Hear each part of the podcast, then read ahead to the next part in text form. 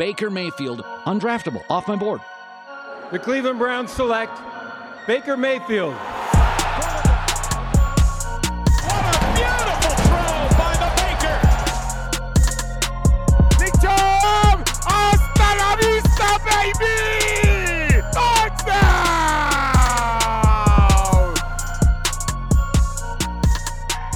Welcome into the OBR Film Breakdown. I'm your host, Jake Burns. We shift our focus now into Pittsburgh week. And as we do that, I kind of want to have a really interesting conversation around the team as a whole as we sort of wrap up the bye, mini bye week, not really the bye week, the mini bye coming off that Thursday night win. And you've heard from me over the last few days. You've heard from the Twitch with some of our people at the OBR. But I do, as you guys know, like to pull in other opinions as well and we're doing that today. And then we'll shift to really digging in on Pittsburgh tomorrow. We have a great guest lined up who will give you all the information about where they are and what's been a up and down season for Pittsburgh as well. So there'll be plenty of time to dig in on the Steelers. But for today, there's still some big topics to iron out as the Browns weren't really publicly out there today. They practice Monday. They really get back into the building on Wednesday. I'll update you before our guest tomorrow on all the things that happen around the Browns leading up to practice, after practice, the status of some injured players, all of that. We'll get into all of that stuff. But there's some big picture things here. Coaching staff, Baker, that I really want to iron out with Doug Lesmerises. He's a great guest. Uh, you know, a guy who I've worked with several times. He's with Cleveland.com, does a great job there. More on Ohio State coverage, but does get into the Brown stuff too. So, wanted to bring Doug on to talk about some of these big topics because I do think he has really well thought out opinions on things. And if you do listen to pressers, he does a great job asking questions too that sort of point in the direction of some prudent things that matter to the team, decision making, so on and so forth. So pay attention to Doug's work if you're not already. I'm sure you are. But let's get over to that interview right now. All right, first time in a while. Caught him in a window between a busy Ohio State season in the interest of talking about some Browns. Doug, how are you, man? I'm doing great, Jake. Happy to be with you again, my friend. Yes, of course. It's always good to talk about the Browns with you when I can peel a little bit of your time because the insight is, I think, unique, and I think the discussion's good. So I want to I want to start with, believe it or not, this is, this is like the uh, the odds on this being the first topic. We're we're probably pretty high. Got to talk about Baker Mayfield and where he's been at this year, between the shoulder, between the the decision making stuff, little hesitation the statistics aren't good and the film has not been great. It's been okay, not been great. Browns were putting themselves in an interesting position now uh, with with how they set him back in his first two years. All the discussion in the preseason about this is the year where he proves his worth uh, to get that next contract. Could he be a forty million dollar quarterback? Could he be a thirty million dollar quarterback? We'll start with this. How do you really think Baker's played considering all that's happened? The thing that I am most hung up on, I think, about Baker this year is the throws he hasn't made and it just feels like more often than I remember in the past, there have been times where it looks like there's a guy that's open, Baker is looking at him, and he decides not to throw it. And usually it's shorter stuff, but like stuff that's there for the taking, that maybe even for a first down sometimes. Um, and I don't know what the answer to not making some of those throws is. I don't know if he's turning down the easy money because he thinks, no, I want to make a bigger play. Let me hold the ball and see if something comes open. I don't know if maybe there was something with the shoulder and it's like even though it looked like a guy was open he wasn't in a comfortable spot physically to make that throw in that moment i don't know if it's like overconfidence or lack of confidence but i, I even asked kevin stefanski about one um, from the last game that baker played that it just like you can see him like looking straight at Odell, and Odell was open, and he just didn't throw it. And I just sort of like was trying to figure out like why did that happen? And then Kevin said, well, you know, he did take one of those earlier in the game, and those are the kind of throws that we do want him to take. So that implied to me that Kevin thought, yeah, maybe he could have taken that. So that is the weirdest thing to me. I also do think, and I don't know if you caught this, Jake, and I know you podcast 24 hours a day, and I'm not able to keep up with all of them. The throw that he missed to Higgins in his last game for the pick that was like one of the more like just looked like a Baker miss. Kevin did say something about guys running routes at the right depth, and I think Baker and Higgins did talk after that route. And it felt like to me Kevin was throwing out there, well, it looked like a miss. Maybe the guy wasn't in the spot he was supposed to be, and Baker was throwing it to the spot. So I thought that was interesting. So he's supposed to be accurate, he's supposed to be efficient, and when he's not accurate and not efficient, or as not as accurate and efficient as we think he could be, that's where the questions come in. I know he's not I don't expect him to be magic. I don't expect him to be Patrick Mahomes or Lamar Jackson. Um, but there have been times where it's not even mistakes, it's just not taking something. And with my feeble football brain, Jake, um, I have not been figure, been able to figure out why it feels like that's happening. And it's not a not the end of the world, but it's just a little weird to me, and it makes me think like, what kind of what is up with Baker? Am I have you felt some of that at all, or am I a crazy person here? No, I, I felt it too. I mean, the eyes don't always, you know, the, the, the blame wants to go to the shoulder, and I, you know, the rationale, I should say, not the blame. And I get that. I mean, if your shoulder really hurts and your front shoulder is uncomfortable, it's not going to be an easy process to to quickly get rid of the football or pull the trigger on throws downfield that you want to pull the trigger on. Maybe you're looking at him, whatever. So there's some of that. I understand that. That that point doesn't miss me, but there are times where the eyes just aren't in the right location and it's like you mix that in with the eyes being wrong off the snap mix that in with what you said where he's seeing things like you'll look at the tape and his head will be looking right where he's supposed to look and he doesn't throw it and then some of the accuracy issues so you know there could be some things like that where where Higgins is supposed to hit 20 yards before he starts bending in or whatever and that's possible that ball was so far outside. I don't know. I guess. I guess it's possible. I just don't know. Looking at how the coverage unfolded, I'm just not sure how that ball being placed there was ever going to be the right decision. But that's not. I'm the guy behind the computer who talks to a microphone all day. I don't get in the coaching office and do the important stuff.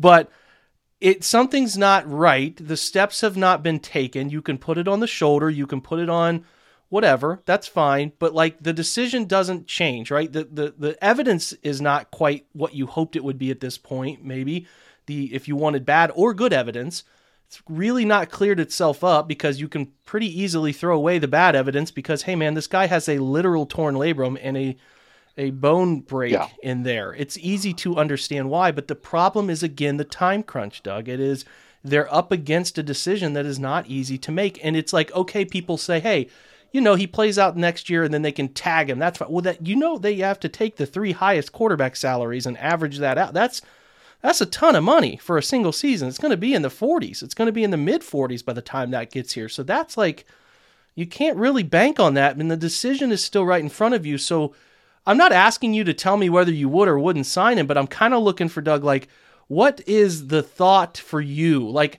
there's this this common thrown around. Well, hey, he's not a he's not a 40 million Josh Allen quarterback, but he's a 32 to 35 million dollar.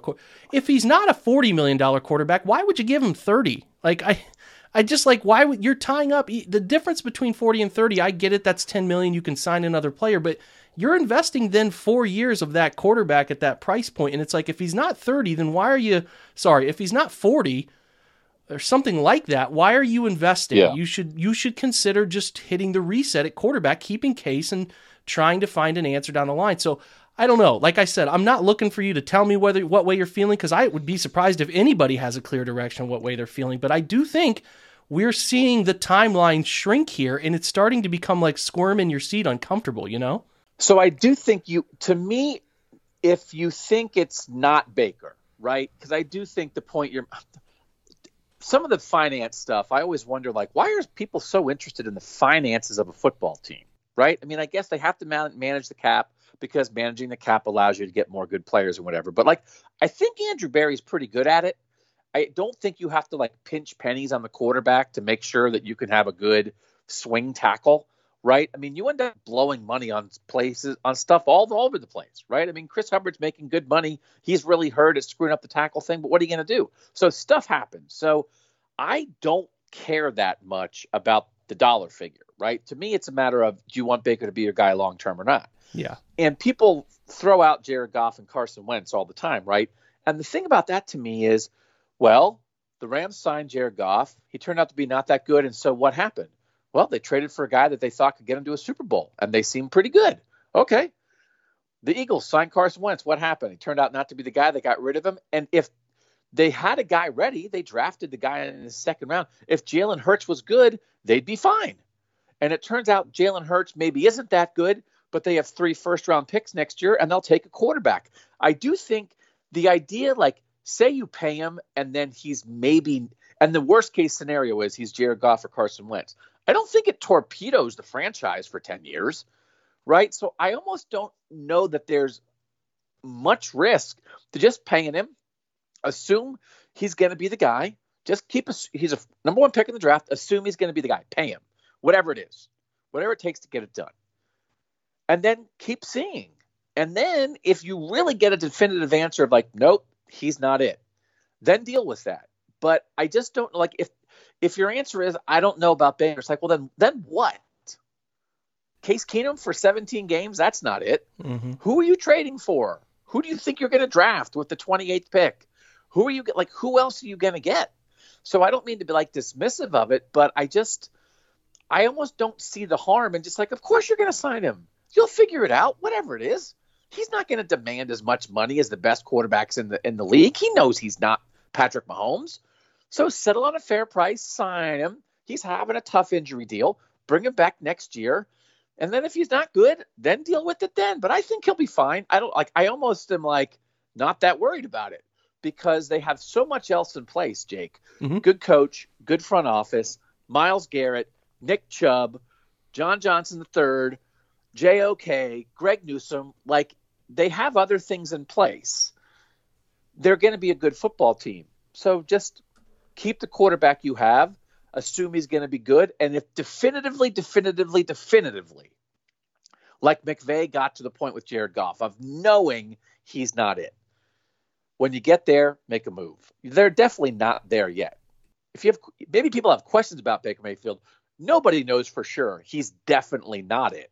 So until he's a hard no, he's your quarterback. We're driven by the search for better. But when it comes to hiring, the best way to search for a candidate isn't to search at all. Don't search match with Indeed. Indeed is your matching and hiring platform with over 350 million global monthly visitors, according to Indeed data, and a matching engine that helps you find quality candidates fast. Ditch the busy work. Use Indeed for scheduling, screening, and messaging so you can connect with candidates faster. Leveraging over 140 million qualifications and preferences every day, Indeed's matching engine is constantly learning from your preferences, so the more you use Indeed, the better it gets. Join more than 3.5 million businesses worldwide that use Indeed to hire great talent fast. And listeners of this show will get a $75 sponsored job credit to get your jobs more visibility at Indeed.com slash BlueWire. Just go to Indeed.com slash BlueWire right now and support our show by saying that you heard about Indeed on this podcast. That's Indeed.com slash BlueWire. Terms and conditions apply. Need to hire? You need Indeed. I like it. I like it because you can also build in some things around contracts that give you chances to get out of it too. It's not like it has to be a locked in stone cold guarantee. You know, you can bet on Banker or sorry, you can bet on Baker – banking on that's a lot of bees. You can bet on him banking on himself and saying I'm going to go out and prove it. Sort of maybe a deal centered around something like Jimmy Garoppolo has, where certain roster cut you know situations happen. He keeps hitting the deadline. He makes his money if he's on the roster. They can get creative. I think they can do some things like that. But you're right. I think everybody takes that decision to to resign him or not as like it puts you back for a decade when I don't think that has to be the case. So that's that's an interesting way to frame it. I like it. You talked about these these coaches, the, the coach they have in the right spot. And I do I do believe Kevin Stefanski. My my faith in that guy has wavered zero percent. I still think he says all the right things and he's really prepared.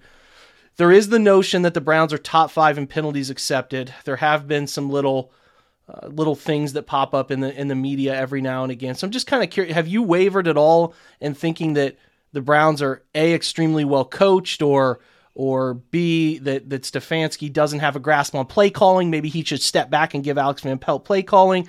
Just little things that you pop when they have the fourth down struggles they've had and some some things where Baker hasn't connected on some plays. You hear people start to blame Stefanski, shift that blame there. And we're going to tie this into Joe Woods in a minute, but I'm just you know, you've had more evidence of Kevin, right? We got 18 games of evidence last year. We've now up to 7 games this year. I'm just curious if you feel the same way year 2 as you do in year 1. You know, I mean, everybody has a honeymoon period, right? I mean, he gets into the playoffs. He seems like this calming influence in a worldwide pandemic. Like everything was going right for Kevin Stefanski. So there's no way he could have maintained that level of people adoring him. So this is just normal stuff. The play calling, I don't have an issue with. I, I did think going forward on fourth down um, in the last game, I would not have done it, even though it worked and led to the touchdown that helped them win the game. I thought he pushed it too far there. So I do think I like the aggressiveness on fourth down generally. I actually think I, I didn't love that decision itself. The play calling I think is fine. We love the poise and the calm and the competence and the structure, right?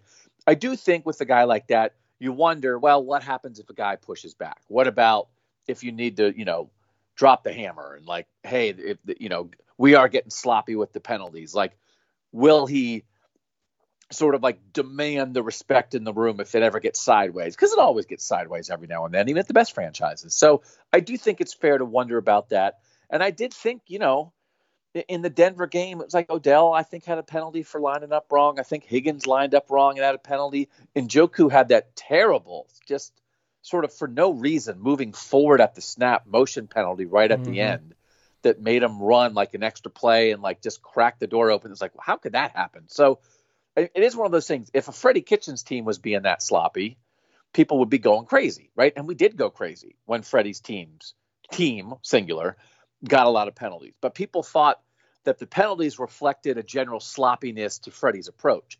Nobody thinks Kevin is sloppy in his approach, but I do think it's fair to ask that question. I don't know what the answer would be, maybe other than bad luck, maybe than other, just a little more focus here or there. But I certainly think it's fair to ask that question. And listen, I think this guy's going to be the head coach here for a long time. And that means he's going to screw some stuff up. That means he's going to get some criticism. I think there will be much more good than bad. But I think he's settling into like the normal head coaching, Jake, right? Which means you don't do everything right. And we have to ask you about stuff when it kind of seems like you might be screwing something up. That's right. Andy Reid's dealing with it right now. Even the good ones get it. the good ones get it, man, when things aren't going right. And not that they're not you know, I think people are pretty uh, understanding of the, the, the injury luck that Cleveland is dealing with here, and they've found a way to get to four and three. I think the season's dictated in the next four games. Yep. I don't know how you feel about that, but these four games are like this is where it swings because you go to the bye, you come back, and it gets really tough. So you got to do well in these four games. If they're going to do well in these four games, the defense has to play well because they're getting the types of quarterbacks that they really have done well against this year. The guys who don't move. You get Ben, you get Goff you know, you get Mac Jones, you get a lot of these guys who don't move. Burrow's above average there. He'll get out and use his legs when he needs to, but he wants to throw. So these are the guys.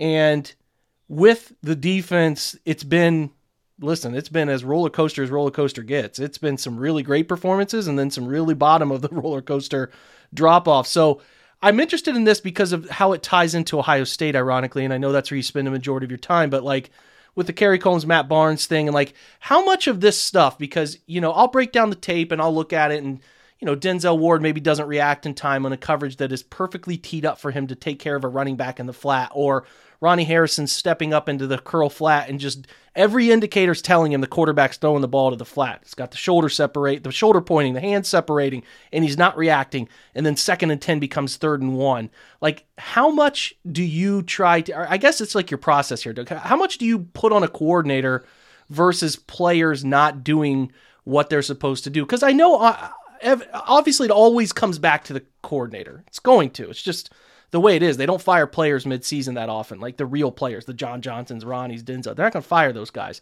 but like they're going to take it out on the coordinator. And it's like I wonder how much Joe Woods is sitting in his office and saying, "Mike, like what am I? What can I do?"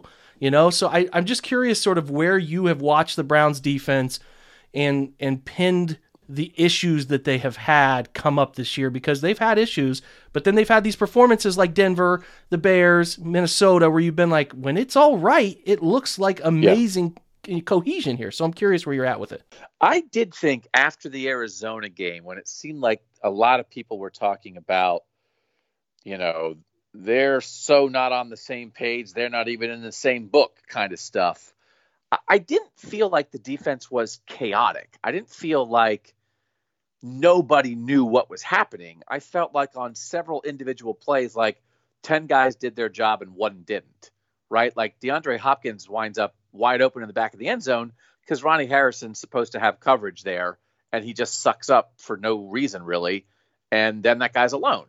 it wasn't like the they were they were completely like befuddled as to what coverage everybody was supposed to run. So I didn't think it was as bad as maybe some other people thought it was.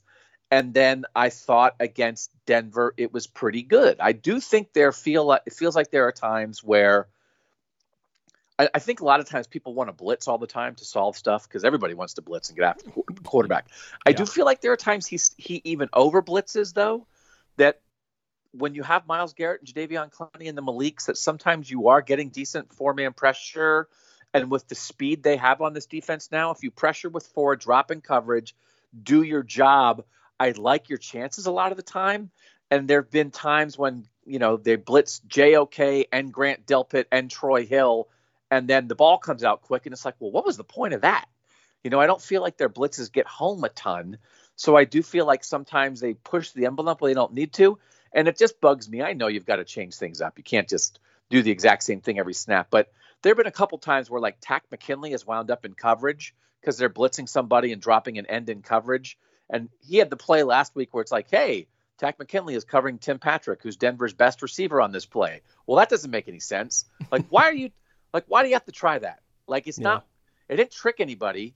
And can't you just have one of the linebackers you trust in that coverage or a safety that you trust and let Takk rush and don't be too fancy. So I do think the talent there is good enough, Jake, that you can be a little basic with these guys. Hope Myles gets after the quarterback, believe in your coverage, and let that work. And I feel like sometimes when they've been hit, it's because they're trying to do too much. And then every now and then, a guy just has absolutely blown his assignment. But I, I don't feel like it was ever disastrous or a lost cause. And I, so I don't feel like Joe Woods is like driving this defense off a cliff. Well, there's the other side of thought here, which is like, okay, you you made a great point there about well, blitzing will solve all your problems. It won't. If you watch Baltimore, who just surrendered 41 to Cincinnati, they've given up 400 yards passing, I think three times, might even be four times already. So while that defense is fun in theory to walk down, get physical, you know, have cover zero stuff going on where you're bringing eight man pressures or something crazy like that it's cool in theory, and I get everybody loves it because it's you know it's almost backyard football to an extent. What the Browns do, I think, is really sound. I really do think the the approach they have in funneling things into certain areas of the field where you can react up, make tackles, eliminate explosives. The issue is, like you said, ten being right, one being wrong, and you have 72 yeah. yard Mike Williams touchdown. So that part of it yep. can't happen. And I know there's a little bit of a safety overlap and skill sets, and some of these guys playing deep that maybe are a little more suited closer to the line of scrimmage. I think that's something they're going to have to address in the future.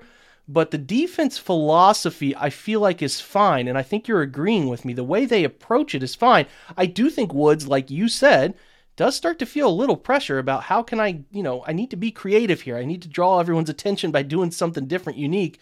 And yeah, if you're going to play outside shades uh, help coverage from Grant Delpit and leave and leave Takk McKinley to cover the middle of the field, right, against Tim Patrick, it's probably not going to work out all too well. It's just it's an impossible yeah. ask. So there is some overthinking, but I, I, think if you if you go back and, and eliminate like seven plays this year, they're not they're not doing terrible. They're really not. They they'd be able to handle a lot of what's being thrown their way. And I think as the year goes on and they get more exposure, as we tried to illustrate on our Twitch channel earlier with some of this chalk talk stuff, which is they're actually starting to put in some fun wrinkles. And like I said, they've faced a gauntlet of pretty dangerous quarterbacks at the beginning of the year. Now Lamar is Lamar, and you're going to get him, and you're going to get Joe Burrow twice, and you got you got some dangerous quarterbacks coming. But like, I think they're really able to handle these slower pocket type quarterbacks because they can do some things to manipulate the eyes.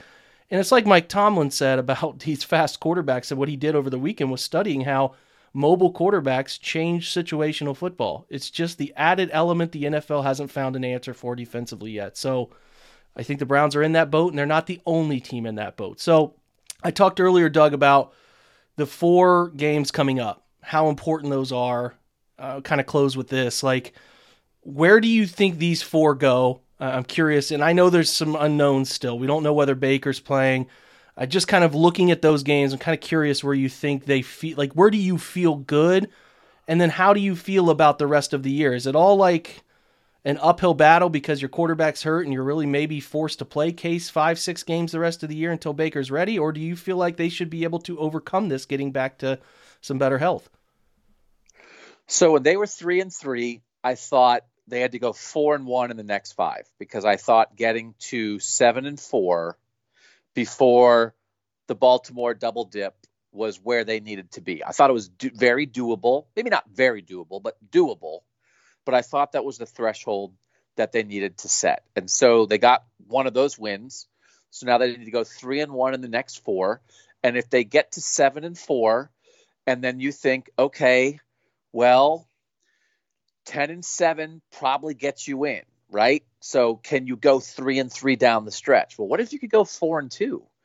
And now you're 11 and six. Well, what if it even goes a little wrong and you're two and four? Well, you're nine and eight, you're still in the mix, right? So I th- I do think they have to win three of the next four to set it up. But in general, Jake, the way I'm viewing it is I picked them to go 13 and four.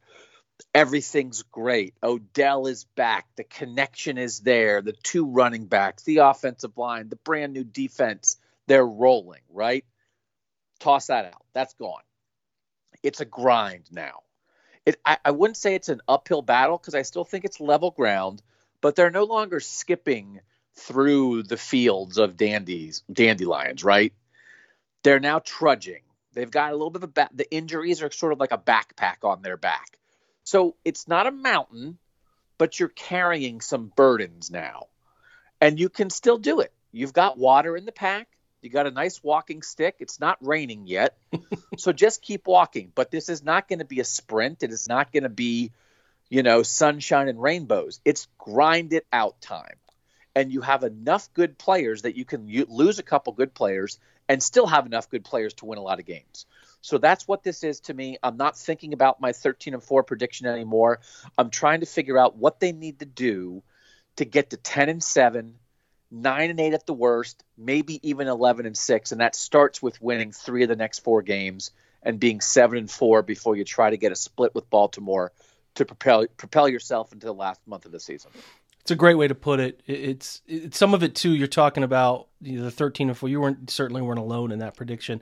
The schedule's been harder than everybody anticipated too, and I, and I think mm-hmm. it's going to be even harder as you close out the year. If you look at it based on where everybody thought the schedule ranked in the preseason, which is a really funny exercise to me in general, because the NFL is way more luck driven with injuries than anybody ever wants to admit. The Thursday night game with Arizona and Green Bay is the perfect example where two guys are out with COVID who mean a lot and it's like right. it's just it's it's a brutal thing. And people never talk enough about injury luck and how it changes everything almost week to week. So it's it's a tougher schedule than people thought. The browns have dealt with the injury luck that has been on the wrong side of the spectrum this year when it was on the right side of it last year.